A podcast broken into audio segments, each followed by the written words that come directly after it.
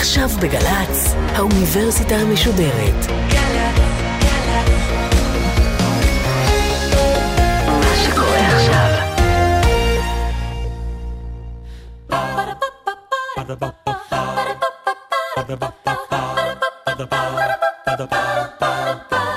האוניברסיטה המשודרת מציגה מבוא ל עם קובי מידן, והסמסטר טקסטים מכוננים של הישראליות. והפעם שיחה עם הפרופסור דן מירון מהאוניברסיטה העברית בירושלים ואוניברסיטת קולומביה בניו יורק על ספר הקטרוג והאמונה, מאת אורי צבי גרינברג. עורכת ראשית, מאיה גאייר. שלום לכם. אורי צבי גרינברג, ללא ספק אחת הדמויות הבולטות, הסוערות, מעוררות ה... סערה בשירה העברית והיהודית המודרנית במאה ה-20, לא רק בשירה. יותר מ-60 שנה נמשכה היצירה השירית שלו, ההתחלה הייתה ביידיש, אחר כך עברית, שפע עצום. מראשית שנות ה-30 הצג מעמיד את עטו לרשות הרעיונות המנחים את הימין הציוני הרוויזיוניסטי. הוא הופך למשורר הפוליטי המובהק ביותר של השירה העברית. אנוכי, הוא כותב, ארנין את המילה הבלתי פיוטית, פוליטיקה. הספר הפוליטי המובהק ביותר של אורי צבי גרינברג הוא כנראה ספר הקטרוג והאמונה, הוא ראה אור בשנת 1937. עליו נדבר בשיחה שלנו היום עם הפרופסור דן מירון. דן מירון חוקר ספרות עברית ויידיש, זוכה פרס ישראל לחקר הספרות העברית, ואם יורשה לי להוסיף, מגדולי החוקרים שקמו לנו. בין מאות הפרסומים שלו ועשרות הספרים מאז תחילת שנות החמישים, גם הספר הקדמות להצג, עיונים בשירת גרינברג. וגם הוא ערך את ההוצאה המונומנטלית של כל כתבי אורי צבי גרינברג בהוצאת מוסד ביאליק. דן מירון, שלום. תודה, שלום לך. אני אפתח בקריאה כדי שאתה יודע, נטבול עד קרסולנו לפחות ב, בים הזה של אורי צבי גרינברג בספר הקטרוג והאמונה. שיר שנקרא אמת אחת ולא שתיים. אני אקרא חלקים ממנו. רבותיכם לימדו, ארץ בכסף נקנית. קונים את הניר ותוקעים בו מעדר. ואנוכי אומר, אין ארץ בכסף נקנית. ובמעדר גם חופרים וקוברים את המת. ואנוכי אומר, ארץ נכבשת בדם. ורק הנכבשת בדם מקודשת לעם, קדושת הדם. ורק ההולך אחרי התותח בשדה, זוכה כן ללכת אחרי מחרשתו הטובה, על זה השדה שנכבש. ואני מדלג. רבותיכם לימדו, יש אמת אחת לאומות, דם תחת דם, ולא היא אמת יהודים. ואנוכי אומר, אמת אחת ולא שתיים. כשמש אחת, וכשם שאין שתי ירושלים. כתובה בתורת הכיבוש של משה ויהושע, ועד לאחרון מלכי ולביאי הפצוע, אמת ששיני גלויות ובוגדים אכלוה. פרופסור דן מירון, הערות ככה לפתיחה אה, בעקבות השיר החזק הזה. זהו שיר סיכום מחשבתי, שיר אינטלקטואלי, בהיר, חותך, שאורי צבי גרינברג מציג בו את תפיסת עולמו המדינית והיהודית, uh, הצגה מסוכמת. צריך לזכור את מקומו בספר שנדבר עליו, שזה ספר רחב יריעה, ממש אוקיינוסי. והמקום שאורי צבי גרינברג מגיע אליו בשיר הזה, לקראת סוף הספר, הוא איזה ניסיון לבצר יבשה מוצקת. להגיע לאיזה רגע ברור. ואני אסמן כמה, כמה אמיתות שמופיעות בתוך האמת האחת הזאת ששמענו. האחת היא אה, ארץ לא נקנית בכסף, אלא נכבשת בדם. רק ההולך אחרי התותח, אדמתו מקודשת לו בדם. מלחמה, מלחמת תמיד, כעניין עקרוני, לא ככורח או כן. כצורך. כן. אה, ובסוף יש, יש אמת אחת, האמת של עין תחת עין ודם תחת דם. היא לא רק האמת של הגויים, אלא גם האמת שצריכה להנחות את הראייה של העם היושב בציון. צריך אולי לומר שזהו גיבוש של תפיסה רוויזיוניסטית שהיא אולי קיצוני יותר מתפיסתו של ז'בוטינסקי עצמו, של אבי הרוויזיוניזם. יותר ניטשיאני, יותר חד וחריף בתפיסת מקום הדם והמלחמה. ז'בוטינסקי שמח הרבה מאוד גם על פוליטיקה ועל הסכמים. Uh, זה הביטוי פוליטית של החלק של האופוזיציה הימנית לז'בוטינסקי בתוך מחנה הימין, שנקרא ברית הבריונים. עוד נחזור לזה. בואו נדבר מעט על הביוגרפיה. של אורי צבי גרינברג, וננסה להקנות קצת רקע. באמת, אתה דיברת על הספר הזה שהוא אוקיינוס. אני הייתי משתמש ב, ב, ב, ב, בדימוי מעט אחר לספר הקטרוג והאמונה. אוסף של סלעי ענק. Mm-hmm. פשוט שדה מלא סלעים, גושים גושים של מילים כועסות וזועמות וכואבות. אבל צריך לראות שהם לא מושלכים במקרה, הגושים. יש להם סדר ו- וכוונה בצורה שהספר המבריק הזה אה, נוצר, בדרך שהוא נמנע, זה יצירת מופת. מעט על הדרך לספר הקטרוג והאמונה. אה, אורי צבי גרינברג נולד ב-96, 1896. 1896. אבא שהוא רב? אבא שהוא רב של פינה, שהוא בעצם איש קדוש, שזמנו שקוע בלימודים, והוא מוצא פרנסה דלה בזה שהוא אה, עונה על שאלות הלכתיות לתושבי השכונה בלמברג, היא לבוב. ששם המשפחה חיה. יחסית לבן של רב אה, בתקופה ההיא, החינוך שהוא זוכה לו והדברים ש, שמותרים לו בילדותו לאורי צבי, הם אה, מפתיעים. זאת אומרת, הוא, הוא חשוף לספרים חיצוניים, לספורט. כן, המשפחה לא אה, דואגת להקנות לו חינוך יהודי והוא ספוג אווירה יהודית חסידית. אה, ברקע המשפחה יש כמה משושלות החסידות החשובות ביותר בדרום אה, פולין או בגליציה. אבל החיים שלו בעצמו הם חיים משוחררים יותר. אתה הזכרת את לבוב, לשם המשפחה שלו עוברת כשהוא בן שנתיים או משהו. אה, ולבוב, כשהוא גדל שם, כשהוא נער, שעושה את הצעדים הראשונים שלו בעולם הספרות, בעולם התרבות כן, המקומי, כן. אה, לבוב היא מרכז יהודי, מרכז תרבותי. מרכז, נאמר, אה, מרכז פרובינציאלי, זה לא אודסה, זה לא ורשה, אבל בתוך המרחב שביניהם, לבוב היא מקום בפני עצמו. עם אמירה משל עצמו, בייחוד בשירת יידיש.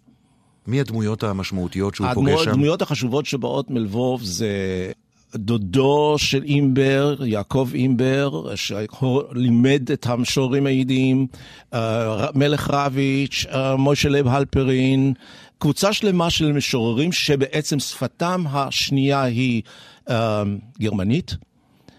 כי לבוב נמצאת במסגרת האימפריה האוסטרו-הונגרית, זה לא רוסית, והם יוצרים, הם קרובים מאוד להתפתחויות בספרות הגרמנית של הזמן, ובין השאר לאקספרסיוניזם. אחר כך גם, גם גרשון שופמן, גרשון שופמן שם. היו שם גם סופרים עבריים, הם אבל הם היו בני זמנם שם. זאת אומרת, ברנר שהה שם שלוש-ארבע שנים, שופמן שהה קצת יותר. הם היו בעצם רוסים שברחו מ, אה, מ, מרוסיה ושהו איזה זמן בגליציה. אבל עגנון הוא בפירוש כן שייך לעולם הזה. ממ.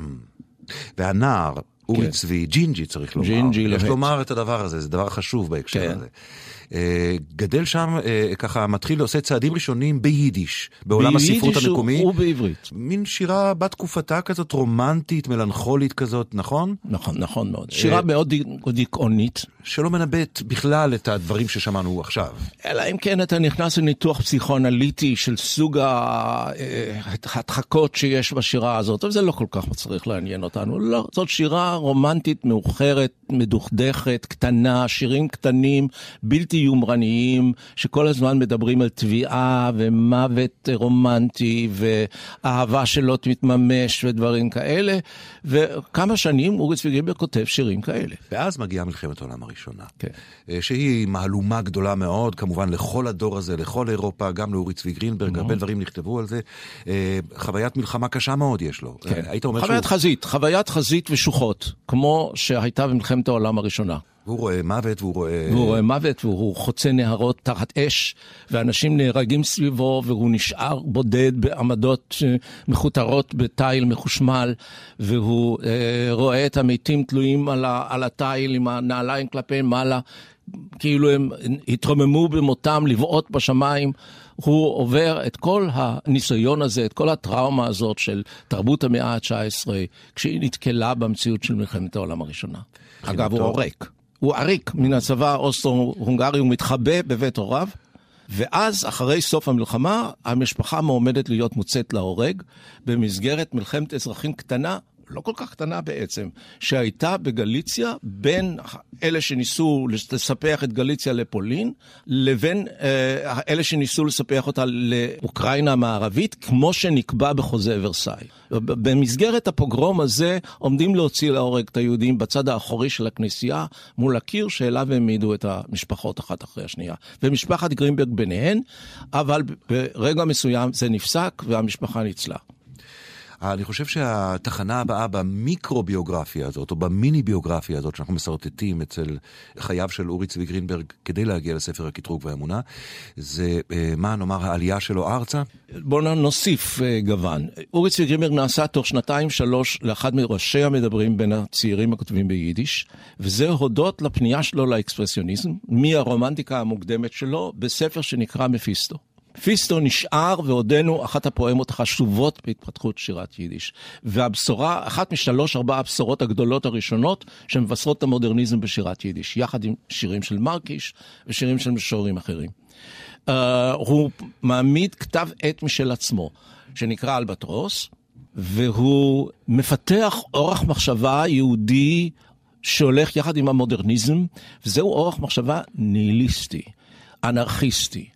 Uh, שאין עתיד יהודי על, מזרח, על אדמת מזרח אירופה. ובעצם היהודים הם הפראים של, של העולם הנוצרי, שהעולם הנוצרי עומד לחסל אותם. הוא כותב את הפואמה הגדולה הזאת במלכות הצלב, במלכות הצ... מלכוס מונצלם, שבו זהו, זה הסיפור. כל היהודים באירופה הולכים להישמד, הנצרות הולכת להשמיד אותם. בשלב זה הוא עובר מהפך חד מאוד לציונות. קודם הוא היה מאוד ספקן לגבי הציונות. הוא נעשה ציוני מובהק, זה קורה בברלין, הוא ברח מהצנזור הפולני לברלין בשנת 1923, ושם הוא מחליט להפסיק את יצירתו ביידיש, לעבור לעברית ולעלות לארץ ישראל.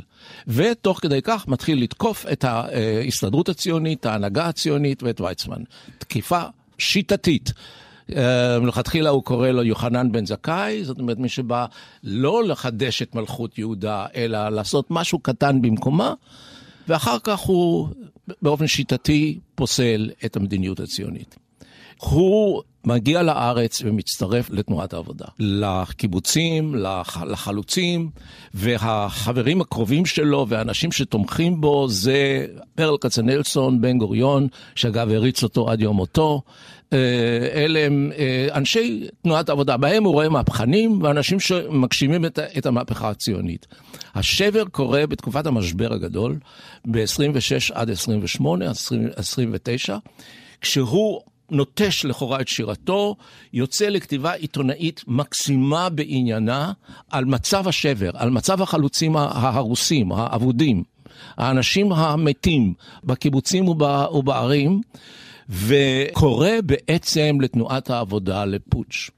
הוא קורא לתנועת העבודה למרוד בהנהגה הציונית של ויצמן ושליחיה בארץ ישראל, ליטול את העניינים בידיים ולשנות את החיים היהודיים בארץ. להתחיל להילחם, לא להבליג, יש כאן ב-26-29, יש... זה עוד לא, זה עוד לפני ההבלגה, זה, זה להכריז שהמגמה היא לא אבולוציונית, יש מהפכה, מהפכה עברית הוא קורא לה, שהמהפכה הזאת צריכה להסתיים בקרוב, זוהי עונה, תקופה אומר מהפכנית של לנינים, אי אפשר בה ללכת בדרכים דרכים אבולוציוניות וצריך להכריז על מדינה עברית, מלכות עברית, ולנסות להגשים אותה.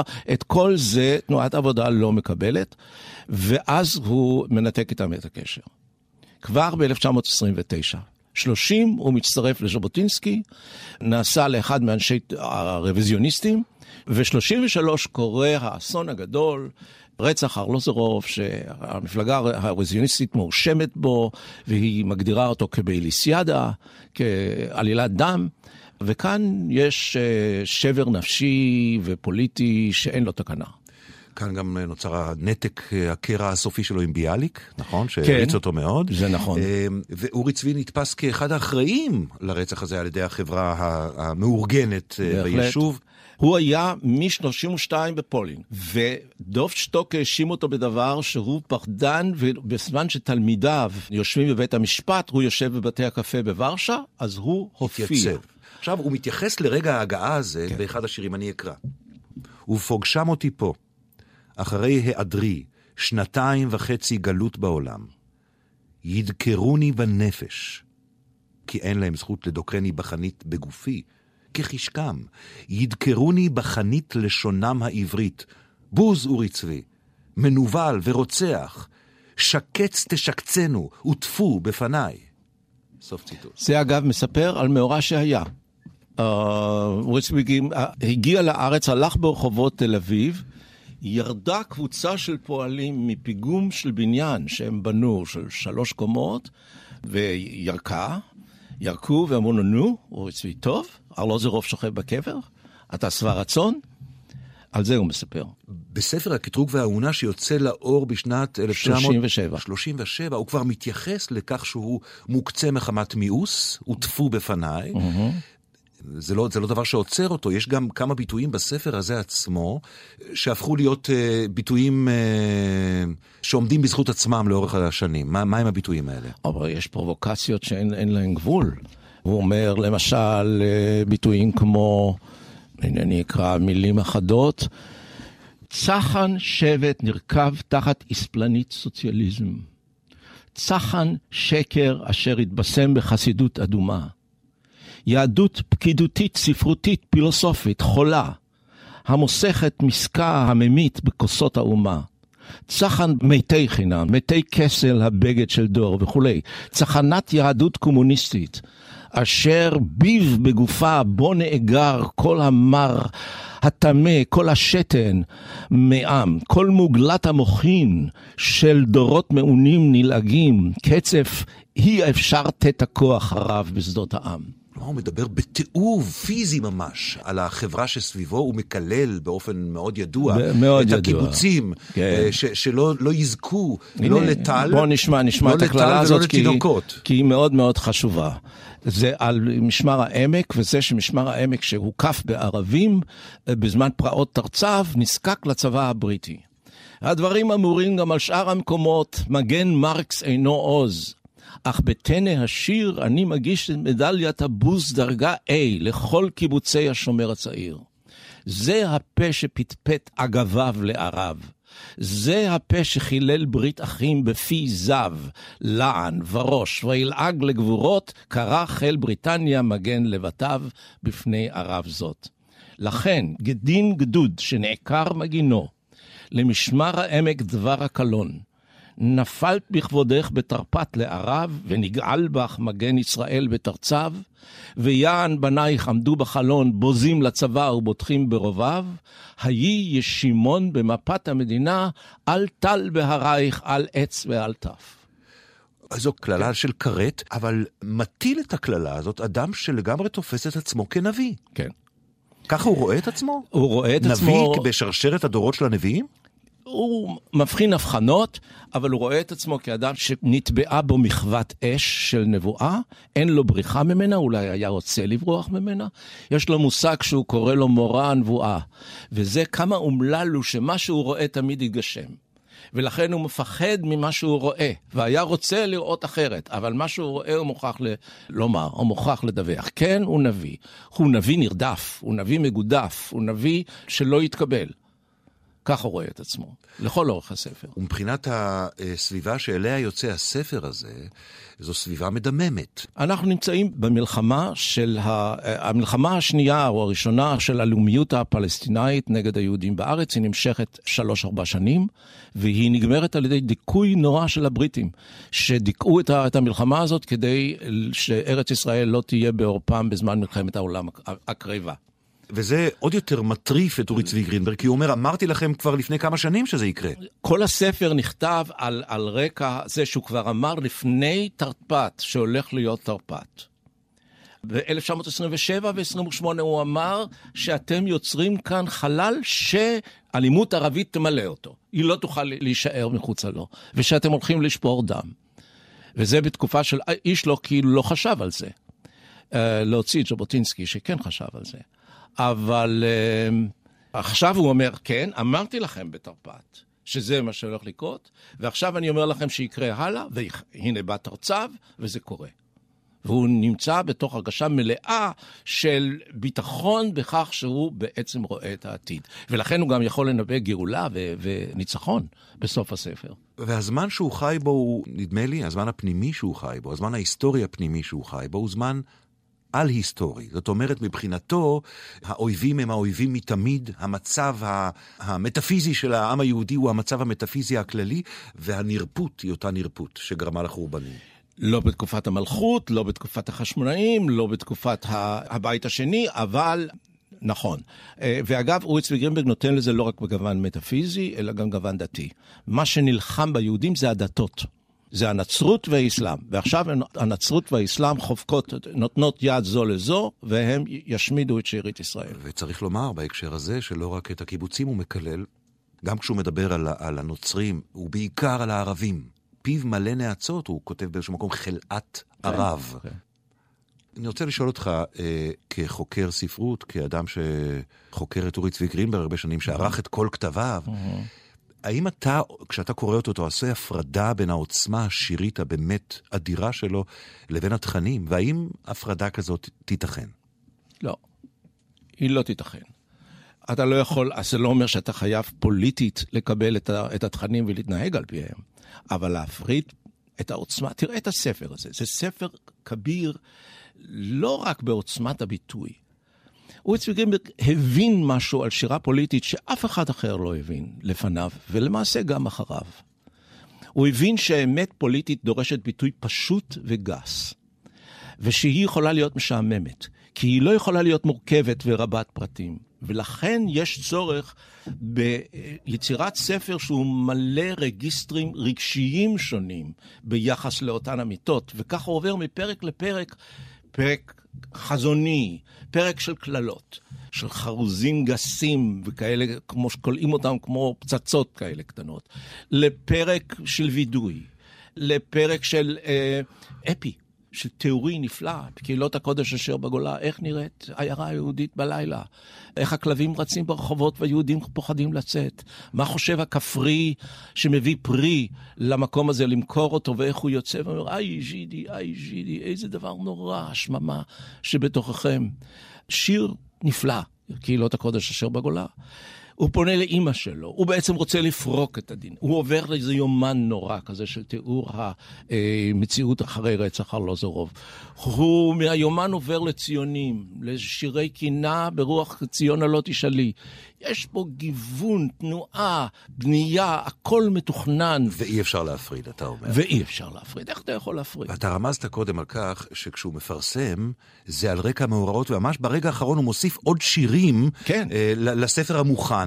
כן. והשירים האלה, אתה אומר וטוען, אלה השירים שמשכו את עיקר תשומת הלב, וחבל. אני לא יודע אפילו אם חבל. השירים, תראה, הוא מגיע ב-1935 לארץ בכוונה לפרסם ספר, אבל יש לו פתאום את פרעות תרצ"ו. אז הוא מחליט לבנות מחדש את כל הספר. הוא פותח ברקב לבית ישראל, שזה כבר חמישה חודשים למרד הערבי, וגומר בספר הנורא והמזהיר, לא, לא אל, לא מלך, לא גיבור, ומביא אחריו את שירי הנחמה. כד מתיה שעתה, עוד יב תבוא הגאולה.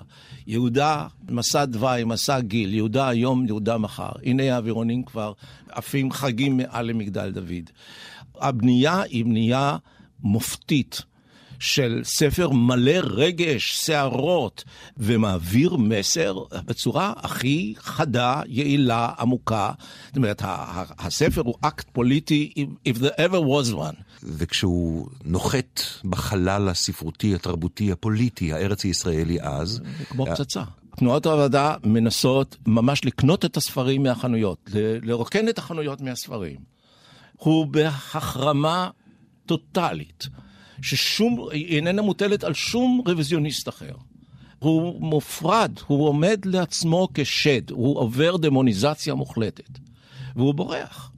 הוא עוד פעם בוורשה, הוא לא יכול לשבת בארץ יותר, הוא לא יכול לחיות שם יותר. הוא בורח מוורשה ממש אחרי חוזה ריבנטרופ מולוטוב, שבועיים אחרי שפורצת המלחמה. ומגיע בדרכים לא דרכים לפלסטינה ומתחבא חמש שנים בדירת מכרים. הוא בטוח שהוא מבוקש.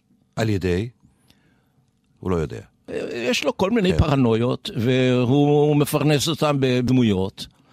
אל תשכח שרצח פוליטי לא היה דבר בלתי אפשרי בתקופה ההיא.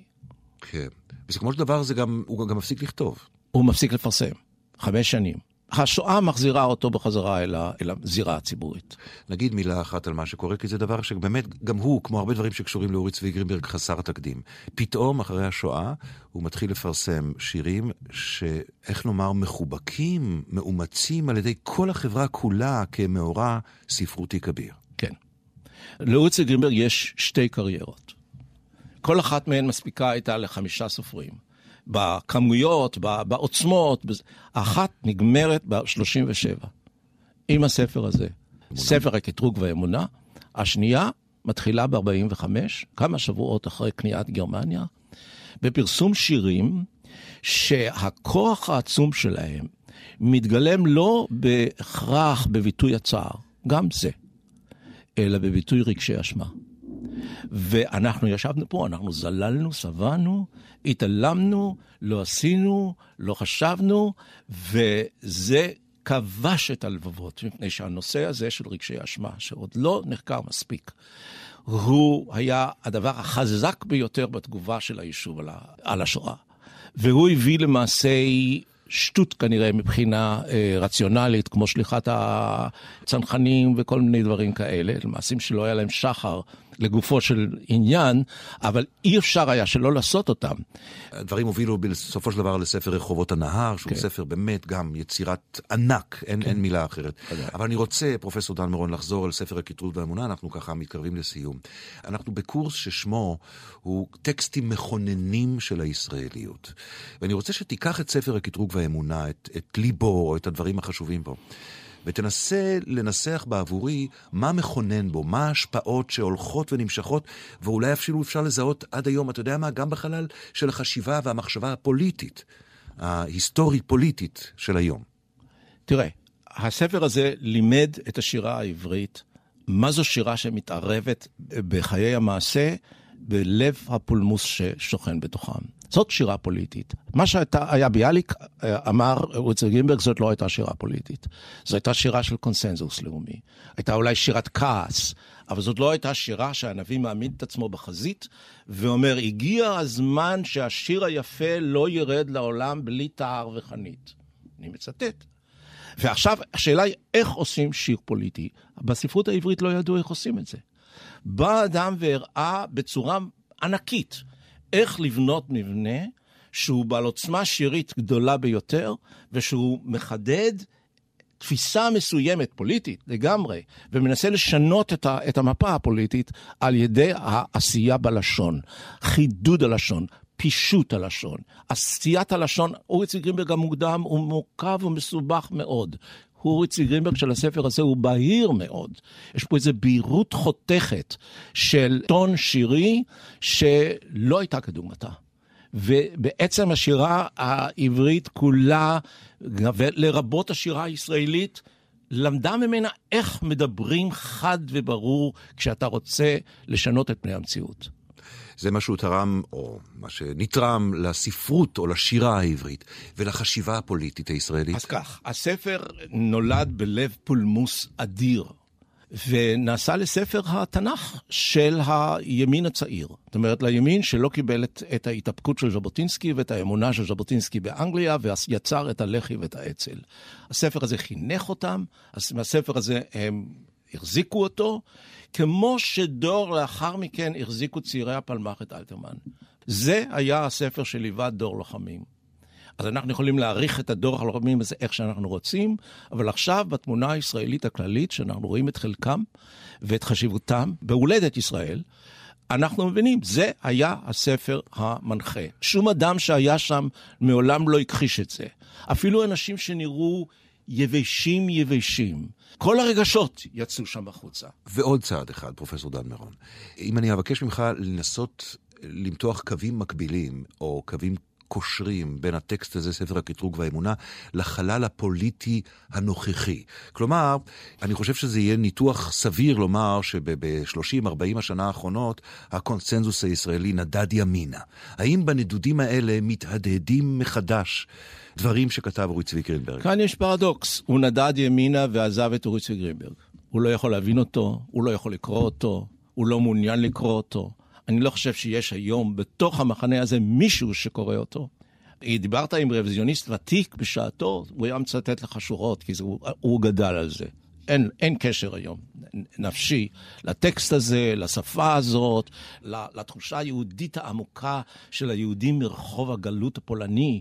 הדבר הזה איננו. אורי צבי גרינברג רחוק, כמו שרחוק עגנון, כמו שרחוק ביאליק, למעשה. המהפכה התרבותית שאנחנו נתונים בה פוסחת עליו, uh, וזאת האמת, המרה. ספר הקטרוג והאמונה, אה, אורי צבי גרינברג, פרופסור דן מירון, תודה רבה לך. תודה רבה לך.